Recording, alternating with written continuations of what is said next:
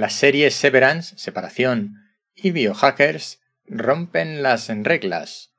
Y además menciones a los Anillos del Poder y Agentes de S.H.I.E.L.D. Agenciapodcast.com presenta. Hola, soy Ignacio de Miguel y esto es Transficción, el podcast sobre series de ficción e historias de ficción en todos los formatos. Hoy te traigo por qué las series Severance y Biohackers rompen las reglas.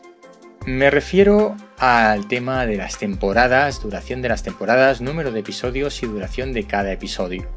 En realidad, no solo esta serie, sino también otras como por ejemplo Los Anillos del Poder de Amazon rompen esta regla. Severance, Separación, la puedes encontrar en Apple y Biohackers la puedes encontrar en Netflix.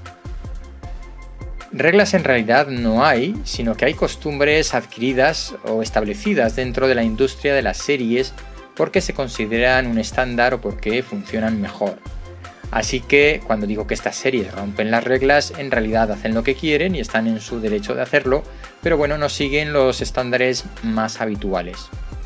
Hay una regla no escrita que dice que las temporadas son de 8 episodios y que cada episodio dura en torno a los 40 minutos, pero en realidad es una regla no escrita y no siempre fue así. ¿Cómo eran las series de televisión hace unos años? Pues las series de televisión eran casi siempre de 22 episodios, unas temporadas muy largas.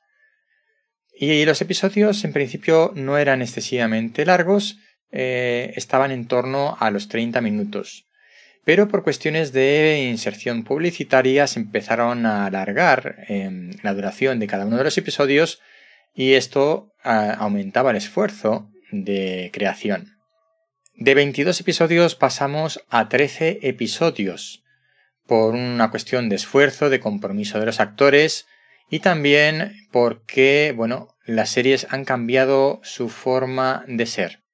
Por un lado hay que tener en cuenta que un episodio puede implicar ser grabado en varios días por distintos conjuntos de actores y que pueden estar 12, 14 horas grabando en, estudio o donde corresponda para poder sacar adelante una serie. Así que el esfuerzo es muy grande para sacar adelante una serie de ficción.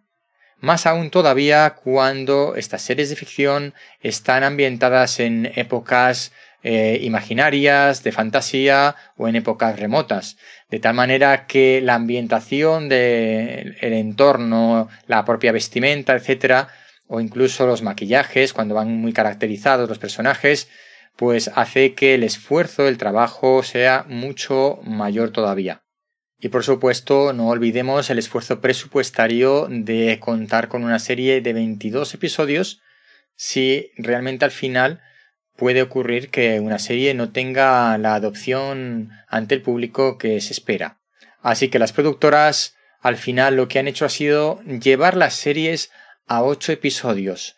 Es una historia con una duración controlada, normalmente en torno a los 40 50 minutos cada episodio, y sabemos que a los ocho episodios más o menos va a terminar esa temporada. Si la serie ha funcionado bien, habrá nuevas temporadas. Esto permite a las productoras y ahora mismo sobre todo a las plataformas de distribución de vídeo bajo demanda tener eh, en cartel distintas producciones que pueden ir em, simultaneando o que pueden ir eh, intercalando unas con otras y probando cuál es la que funciona mejor ante el público para seguir haciendo más temporadas o no. Pero hay otro motivo más detrás del recorte de la duración en episodios de las series, y tiene que ver con las tramas de las historias. Por un lado, tenemos las series episódicas y por otro tenemos las series programáticas o seriadas. dices, ¿qué diferencia hay entre unas y otras? Muy bien. Pues las series episódicas son aquellas cuyos episodios son independientes entre sí y tienen una historia, una trama que empieza en el episodio y acaba en el propio episodio. Si es cierto que las series de este tipo episódicas suelen tener una trama secundaria global que es el hilo conductor o lo que hace genera cohesión entre los distintos episodios de la serie. Este tipo de series episódicas em, son las más habituales o han sido las más habituales hasta ahora y permitían pues tener duraciones de temporadas muy largas como las de 22 episodios. Sin embargo, ahora se ha pasado a un tipo de trama a un tipo de serie que se llama programática o seriada, de tal manera que hay una historia principal que se va continuando, se va teniendo su continuación episodio tras episodio y luego pues sí que hay otras tramas secundarias que empiezan y acaban y se resuelven en los propios episodios, pero la trama principal a lo largo de toda la temporada es la que manda. Y claro está, hacer una historia con una trama larga de 22 episodios que además tiene una cierta duración, pues es muchísimo más complicado. Así que todos estos motivos han ido haciendo que se reduzcan las, eh, las temporadas de 22 episodios hasta los 8 actuales más típicos. ¿Qué es lo que ocurre? Que series como Severance, Separación, tiene 10 episodios y Biohackers tiene 6 simplemente pues porque la historia lo permite o la historia pide, eh, necesita para llegar a una conclusión esa cantidad de episodios. En el caso de Biohackers es porque la historia realmente aguanta lo que aguanta, son seis episodios, no demasiado extensos, y es una historia que no se entretiene en cosas superfluas ni en derivaciones sigue la trama principal siempre muy de cerca y eso hace que se vayan resolviendo las cosas de manera más o menos ágil, así que dura seis episodios y su creador, guionista y director pues así lo ha considerado adecuado y a las productoras, a la productora en cuestión pues le pareció bien.